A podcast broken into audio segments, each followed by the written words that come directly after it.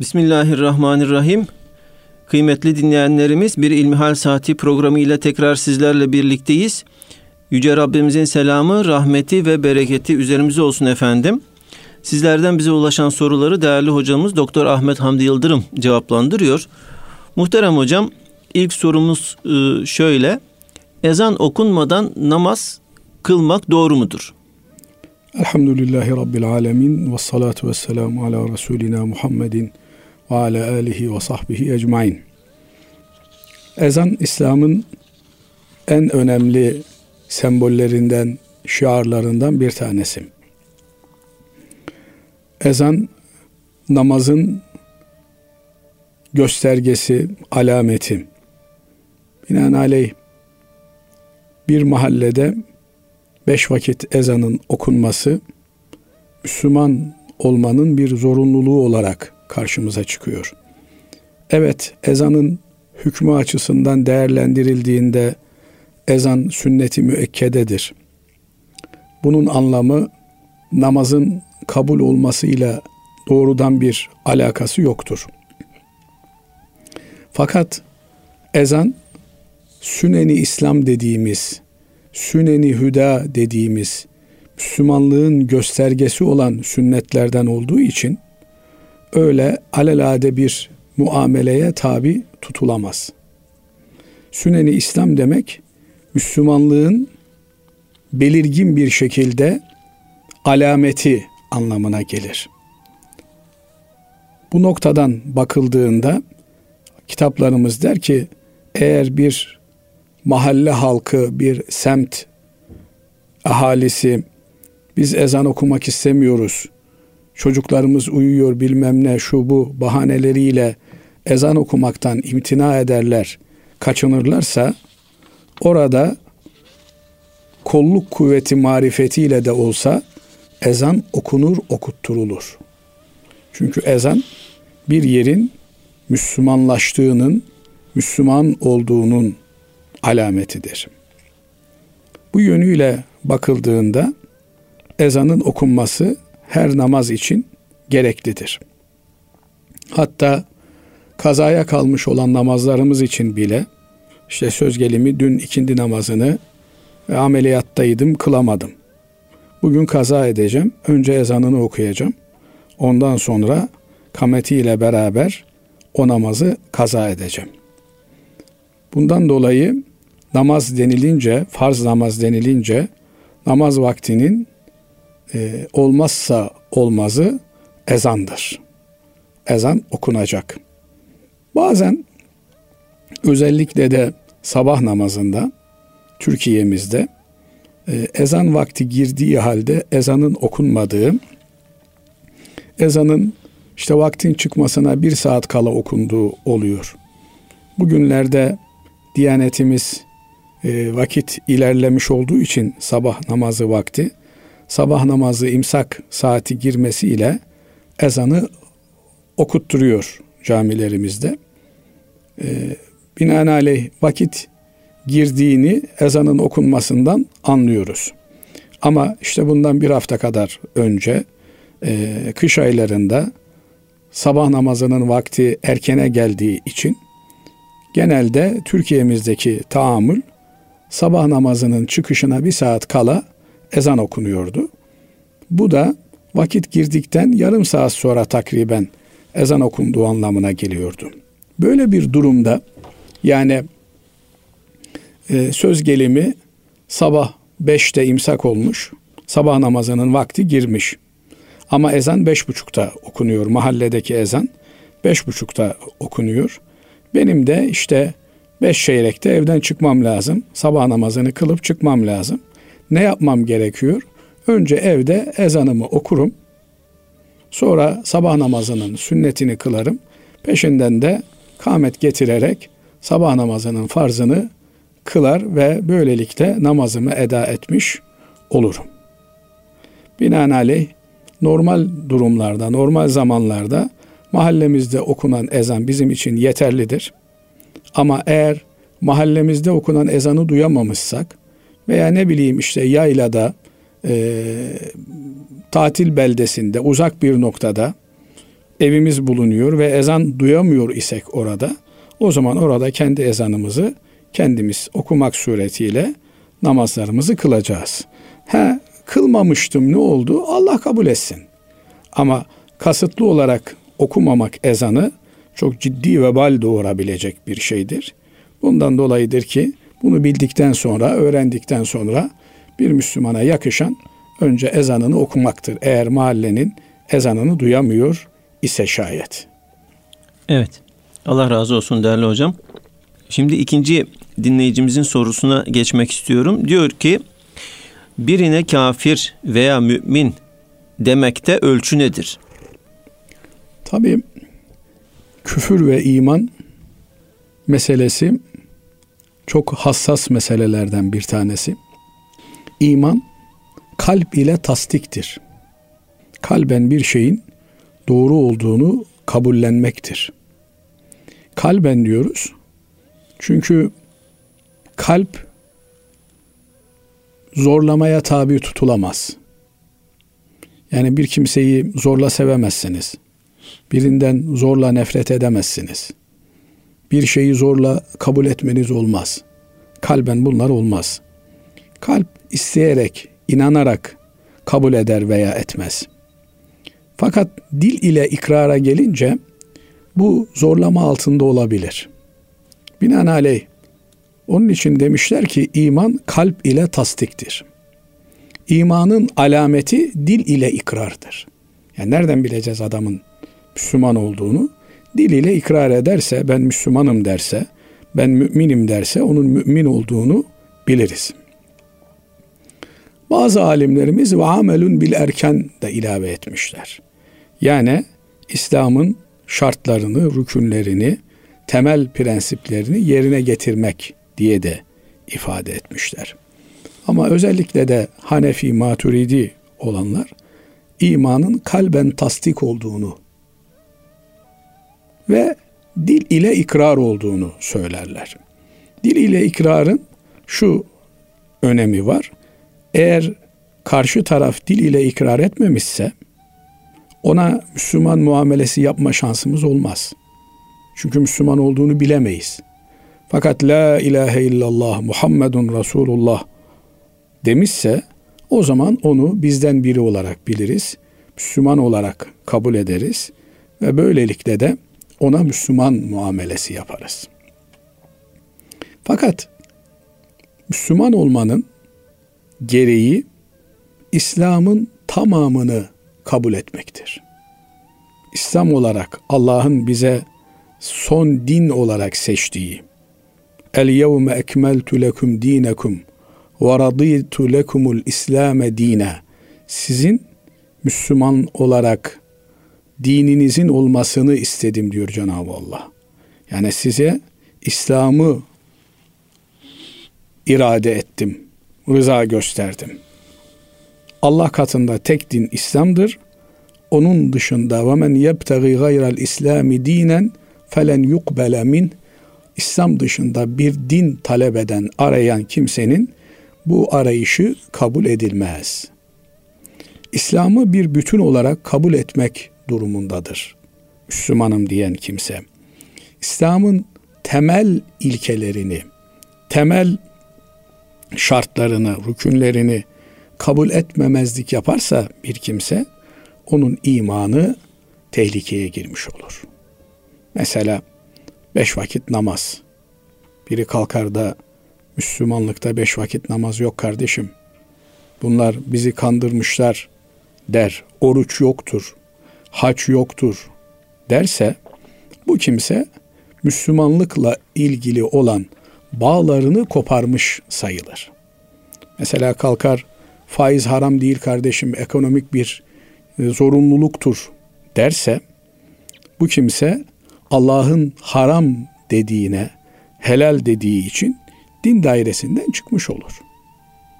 Yine zina haram değildir derse, efendim yalan haram değildir derse, gıybet haram değildir derse, yani dinin e, haram olarak tanımladığı, yasak olarak belirttiği şeylerle ilgili e, Kur'an'ın ifadesinin zıttını kullanırsa bu Kur'an'ı yalanlama anlamına gelir.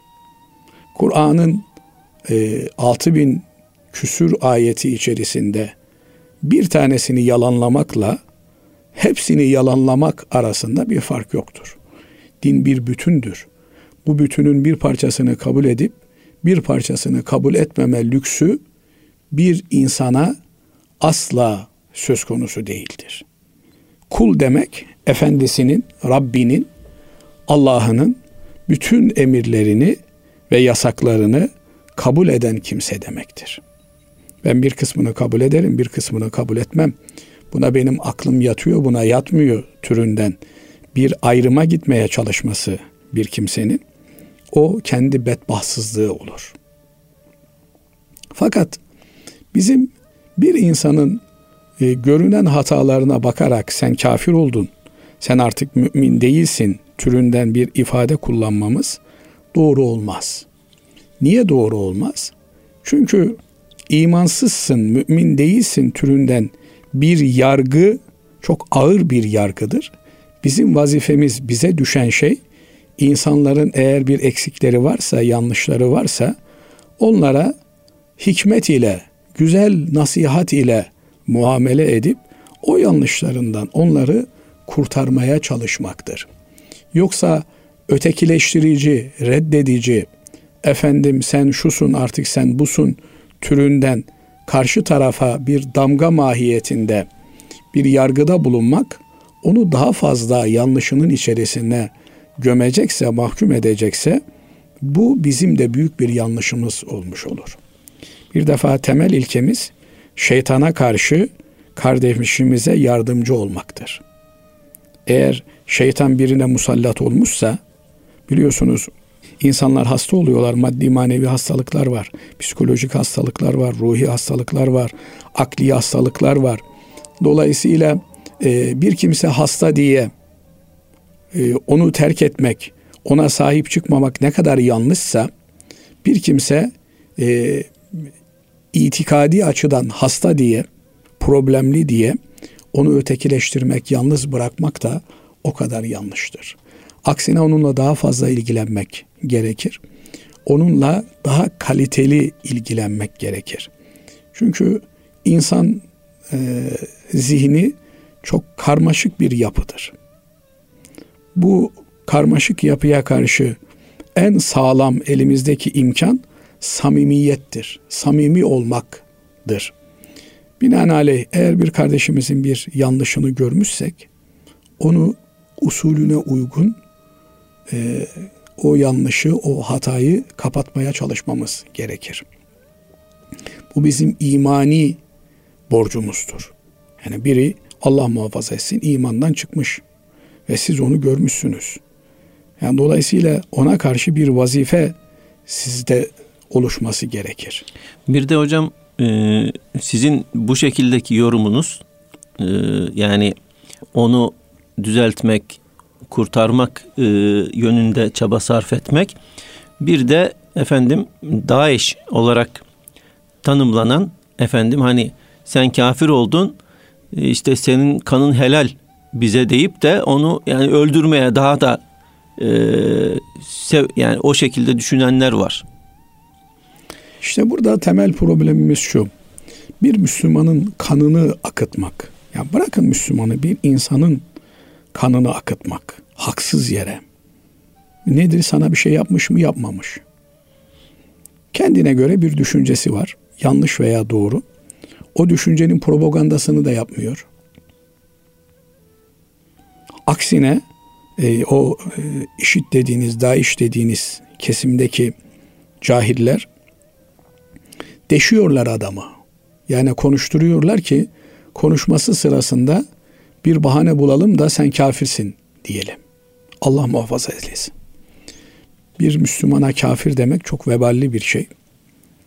Ee, evet senin mantığına uymayabilir, sen kabul etmeyebilirsin. Belki hakikaten de e, kafir demeyi haklı çıkartabilecek bir söylemin içerisindedir. Ama iki dakika sonra la ilahe illallah Muhammedun Resulullah der. Pişman olur. Tövbe eder. Sen bilemezsin ne olup ne bittiğini. Dolayısıyla insanlar zaman zaman gel git yaşarlar.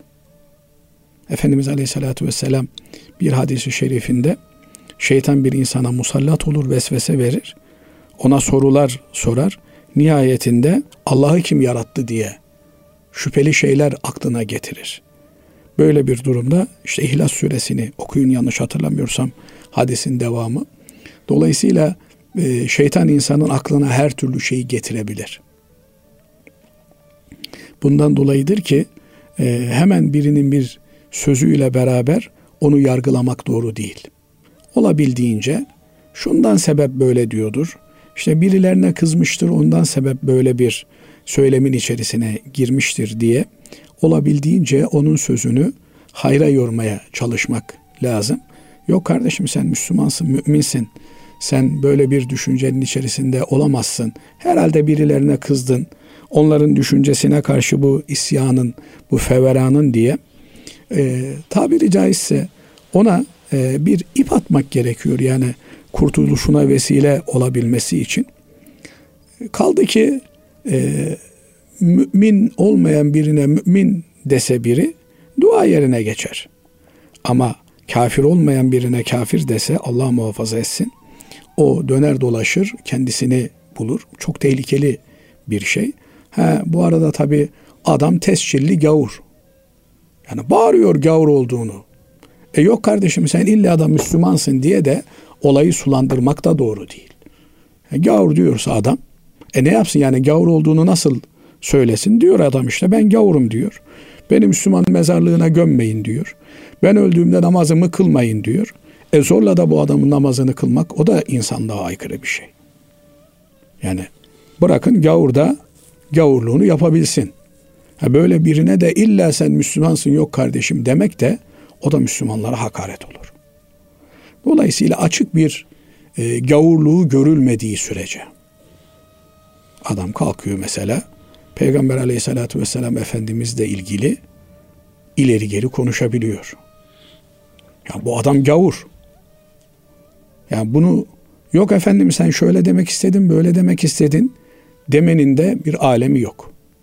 Ama yani bir adam işte e, ne bileyim diyelim ki Stalin'i seviyorum diyor. Ya kardeşim Stalin şu kadar Müslümanın kanını döktü. Şu kadar hocayı iplerde astı. Ya onu seviyorsan sen gavursun. Demek de doğru değil. Niye? Çünkü bizim temel bir prensibimiz var. Sözün dönüp dolaşıp vardığı yerle birini yargılamak doğru değil der alimlerimiz. Binaenaleyh sen işte Stalin'i seviyorsun. Allah Stalin'i sevmiyor. Allah'ın sevmediğini sevdiğin için diye böyle uzun cümlelerle biriyle ilgili yargıda bulunmak da doğru bir şey değil. E belki e, Stalin'den bir iyilik görmüştür. Ondan dolayı seviyordur. Öyle inanıyordur vesaire filan. Cenab-ı Allah e, müminlerle ilgili hususta dikkatli olmayı hepimize nasip eylesin. Mümin müminin kardeşidir. İnsan kardeşinin zararını istemez. Allah muhafaza eylesin. Yani sen kafir oldun, sen dinden çıktın diye. Hele de böyle e, bak ben demiştim türünden bir ifadeyle bir insan bir müminle ilgili böyle bir lafta bulunursa kendi imanı tehlikeye girmiş olur. Allah muhafaza eylesin. Cenab-ı Allah e, bu tür yargılardan bütün ümmeti Muhammed'i korusun. Amin. Değerli hocam Allah razı olsun. Kıymetli dinleyenlerimiz şimdi kısa bir araya gidiyoruz. İnşallah aradan sonra kaldığımız yerden devam edeceğiz. Kıymetli dinleyenlerimiz İlmihal Saati programımıza kaldığımız yerden devam ediyoruz. Sizlerden gelen soruları değerli hocamız Doktor Ahmet Hamdi Yıldırım cevaplandırıyor. Muhterem hocam bir hanım izleyicimiz, dinleyicimiz efendim e, bir soru göndermiş. Diyor ki 9 yıldır öğretmenlik yapıyorum. 5 yıldır evliyim. Kocam paralarımız ortak diyor. Bense benim kazandığım benim diyorum. Senin kazandığın ise senin. Kazancımız ortak değilse istifa et diyor. Bense istifa etmek istemiyorum. Dinen nasıl bir çözüm yolu bulabiliriz? Çalışan kadının parasına kocası ortak olabilir mi diyor. Şimdi evlilik müessesesi e, bir erkekle bir kadının hayatı müşterek yaşamak üzere aralarında bir sözleşme yapmasına dayanıyor. Dolayısıyla taraflar birbirlerinin haklarına riayet etmek üzere bir anlaşma yapmış bulunuyorlar. Kadının vazifeleri belli, erkeğin vazifeleri bellidir. Evlilik müddeti boyunca kadının nafakasını yani geçimini sağlamak, temin etmek kocanın yükümlülüğündedir. Kadın çok zengin olabilir, babasından büyük miras kendisine kalmış olabilir, efendim işletmeleri olabilir. Adamcağız da bir devlet dairesinde memur olabilir, özel sektörde işçi olabilir vesaire. Ama değil mi ki e, erkek ailenin reisidir? Erkek ailenin geçim masraflarını karşılamakla yükümlüdür. Çünkü kadın e, nikah bağıyla bağlı olduğu kocasına kendini teslim etmiştir. Onun bütün ihtiyaçlarını görmek, karşılamak kocanın sorumluluğundadır. Böyle olunca e, tabii bir şekilde bir hizmet sözleşmesi de aralarında cereyan ediyor. Nedir bu? Yani ben senin hizmetini satın alıyorum. Bunun karşılığında da senin e, makyajından tut da elbisene, giyimine, kuşamına, her şeyine yani ihtiyacın olan her türlü e, masrafa ben garanti veriyorum. Bunları karşılayacağımı beyan ediyorum diyor. Bundan sonra kadının ya ben işte gün içerisinde canım sıkılıyor. Efendim çalışmak istiyorum. Ben de topluma faydalı olmak istiyorum. Türünden bir takım talepleri varsa bunu kocasıyla oturup çözmek durumundadır. Bu noktada e, kocasının çalışacaksan çalıştığının yarısı benim türünden bir yaklaşımı doğru bir şey değil. Çalışsa da çalışmasa da kadın e, koca karısına bakmakla yükümlüdür. Karısının nafakasını temin etmekle yükümlüdür. Temin edemediği zaman o zaman ayrılmak durumundadırlar, boşanmak durumundadırlar. Kadın zengin diye kadının malından, mülkünden işte madem hayat müşterek senin paralarını biraz da yiyelim türünden bir şeyin içerisine giremez koca. Dolayısıyla e, bir kocanın karısının kazancını pazarlık mevzusuna dönüştürmesi doğru bir şey değil. Fakat ben senin çalışmanı istemiyorum. Oturup evimizde çocuklarımızla meşgul olmanı istiyorum. Evimizde meşgul olmanı istiyorum diyebilir. Bunu deme hakkına sahiptir. Ama ya zaten evde boş duruyorsun. Yani iki kişiyiz. E çoluk yok, çocuk yok mesela. Dolayısıyla evde boş duracağına öğretmenlik yapıyorsun. Topluma bir hizmette bulunuyorsun. insan yetiştiriyorsun. Bu da bir manevi tatmindir. Bence sen bu hizmetine devam et. E, aldığın 3-5 kuruşta senin olsun kendi ihtiyaçlarını onunla görürsün demesi gerekir. Uygun olan budur. E, fakat ya çalışırsın ortak kasaya koyarsın ya çalışmazsın türünden bir e, ikilemin içerisinde hanımını bırakması kanaatimce doğru bir şey değil. Onun yerine çalışmasını uygun görüyorsa çalıştırır, uygun görmüyorsa çalıştırmaz. Fakat eğer kadın çalışıyorsa çalıştığı kendinedir. Kendi cebine, kendi kazancınadır. Binaenaleyh he, ondan sonra e, kadın kendi rızasıyla herhangi bir baskı olmadan efendim kocası araba almış veya eve araba almışlar. Arabaya ben de katkıda bulunayım demiş veya işte bir ev almışlar eve ben de katkıda bulunayım demiş. Ona kimsenin bir itirazı olmaz. Şöyle oluyor bazen hocam. Efendim işte ben de çalıştığım için efendim e, evdeki işleri de o, o takdirde ortak yapacağız.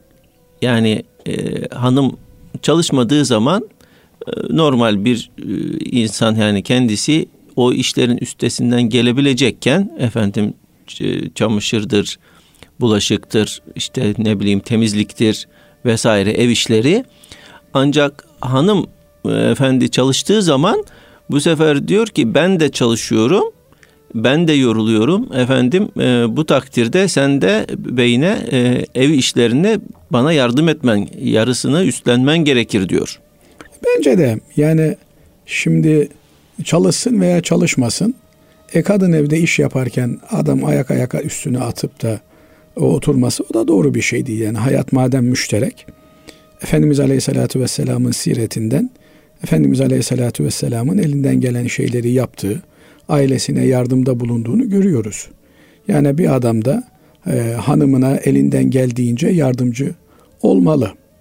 Yani ne bileyim çamaşırları makineye koyup düğmeye basmak çok da zor bir şey değil. E adamcağız da çamaşırları makineye koyup düğmeye bassın bir zahmet. E, hem kadın dışarıda çalışacak hem gelip evde çalışacak. O da kadına ayrı bir haksızlık, ayrı bir zulüm. E, dolayısıyla bunu yine tekrar ediyorum yani kadının çalışmasına da bağlamamak lazım. Çalışıyor veya çalışmıyor. E, koca eve gelmişse e, onun da evdeki e, hizmetlere bir katkısının bulunması beklenir. Ha, çok yorgun argın gelmiştir. E, mesaiye kalmıştır. Yani burada da temel mesele şu. İnsanlar birbirlerini ortak görmeliler. Binaenaleyh e, bir kahve yapmayı, bir çay yapmayı, ne bileyim bir sabah kahvaltı hazırlamayı bir minnet olarak görmemeliler. Kim karşı tarafa bir hizmette bulunabilirse onun sevabını alır.